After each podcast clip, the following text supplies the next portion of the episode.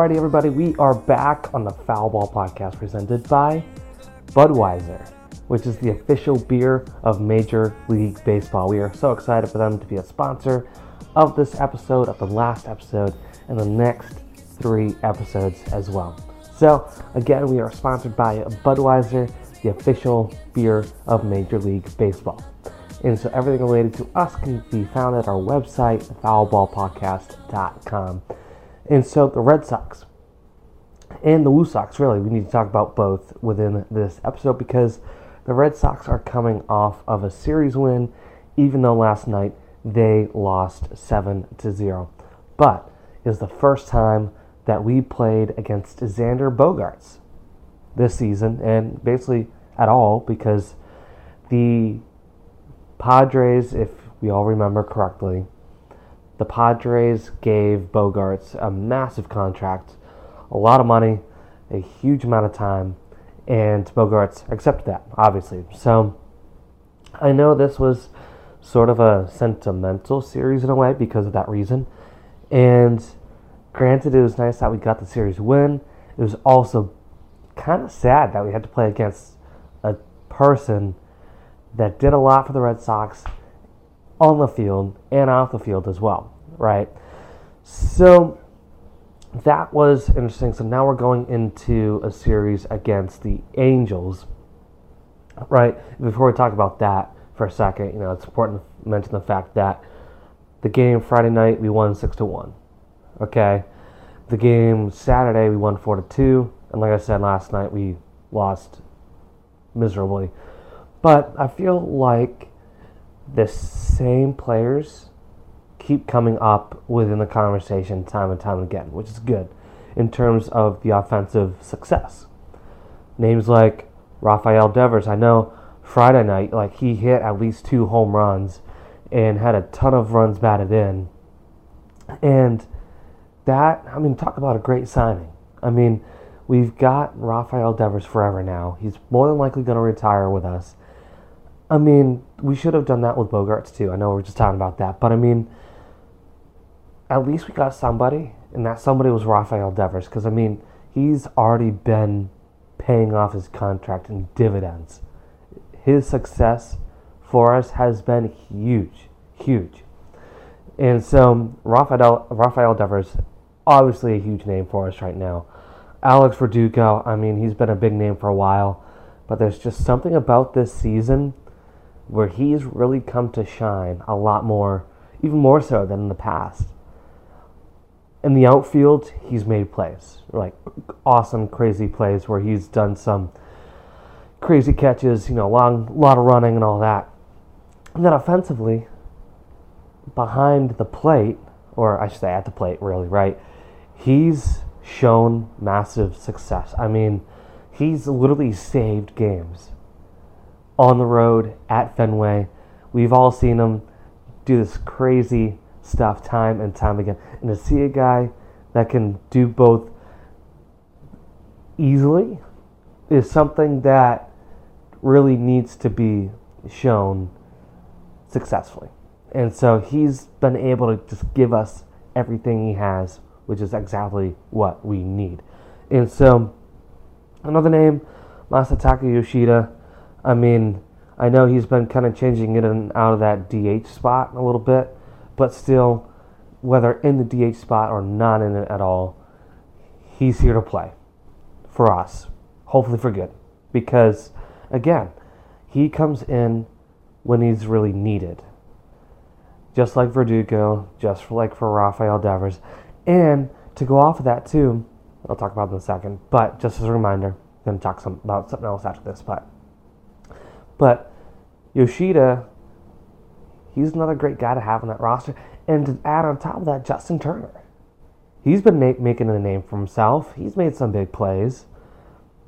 I mean, I feel like the offensive lineup is literally just filled with guys that do really well together as a group and just do really well at the plate. And on the field, for the most part, I mean, obviously there's been some struggles out on the field. But I think it's getting. I think we have a roster right now. We have a lineup where, with a few simple tune ups in the field could do really well. And we got to remember, we do have a winning record, right? And so let's talk about the stats for a second, right? It's incredibly important that we do. So we're 26 and 21. We're fourth place in the division.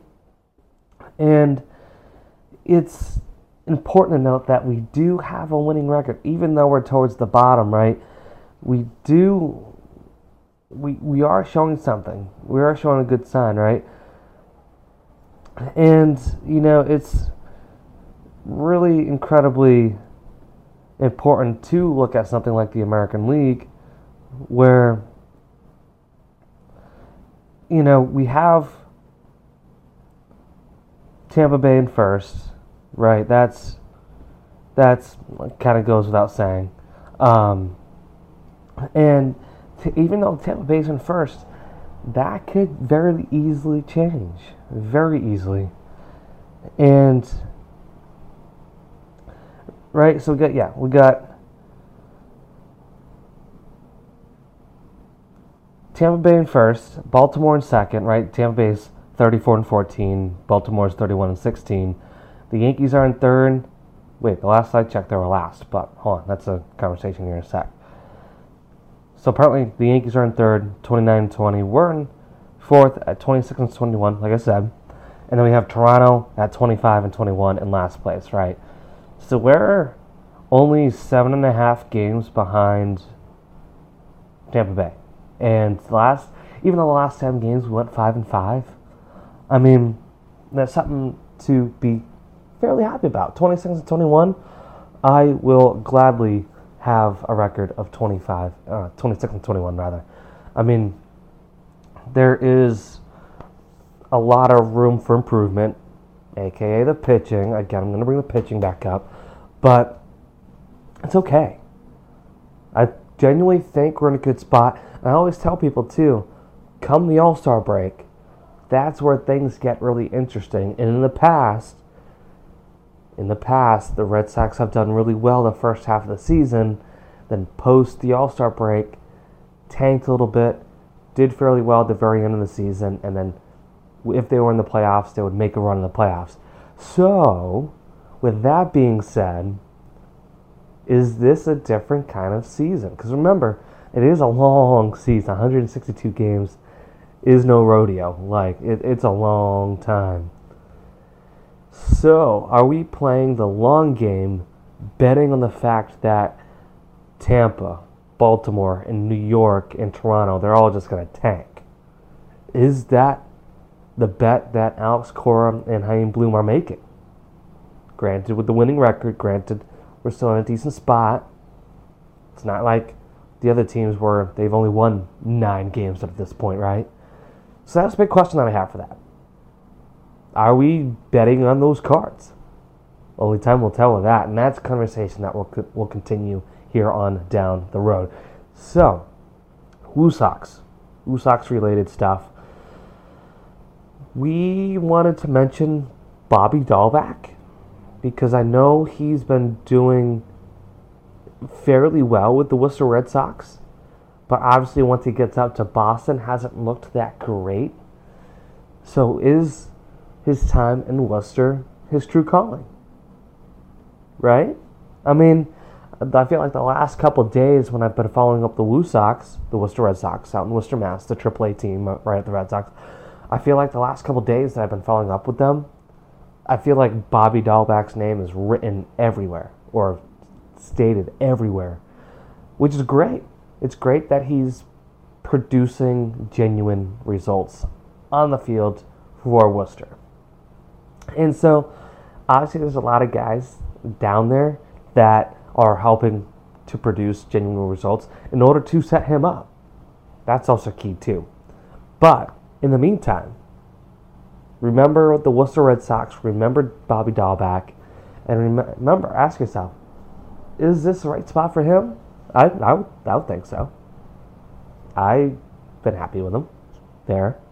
Been fun to see him play there too, the few games that I went to already. So that being said, gonna wrap this up and remember everything that I talked about and everything how everything is gonna change and we're going to a new series now, so be able to watch that and see what happens with that. So, again, this episode was proudly sponsored, and huge thanks to Budweiser, who is the official beer of the Major League Baseball organization. And everything related to us is found at our website, foulballpodcast.com. And until next time, go Red Sox and go Blue Sox. Talk soon.